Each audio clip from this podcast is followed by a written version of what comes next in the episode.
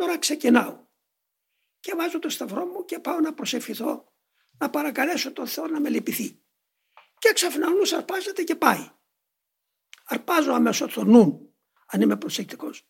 Και λέω το αντιρρητικό που είναι οι πατέρες.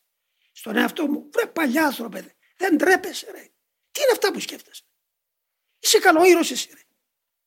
Τι είναι αυτό που σκέφτεσαι; Αυτό το αντιρρητικό αμέσως διακόπτει. Επιστρέφει το νου στη βάση του αμέσως. Εάν αυτό συνεχιστεί, αυτό το παίρνει η χάρις ως ομολογία.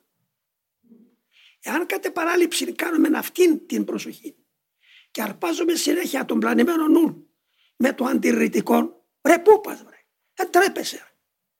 Βρε ζώων, είσαι καλόιρος. Τι σκέφτεσαι αυτά τα πράγματα; Τι δουλειά έχουν αυτά; Άμα αυτά γίνουν σε λίγο, τότε ξυπνάει από μέσα η εξομολογητική προσευχή.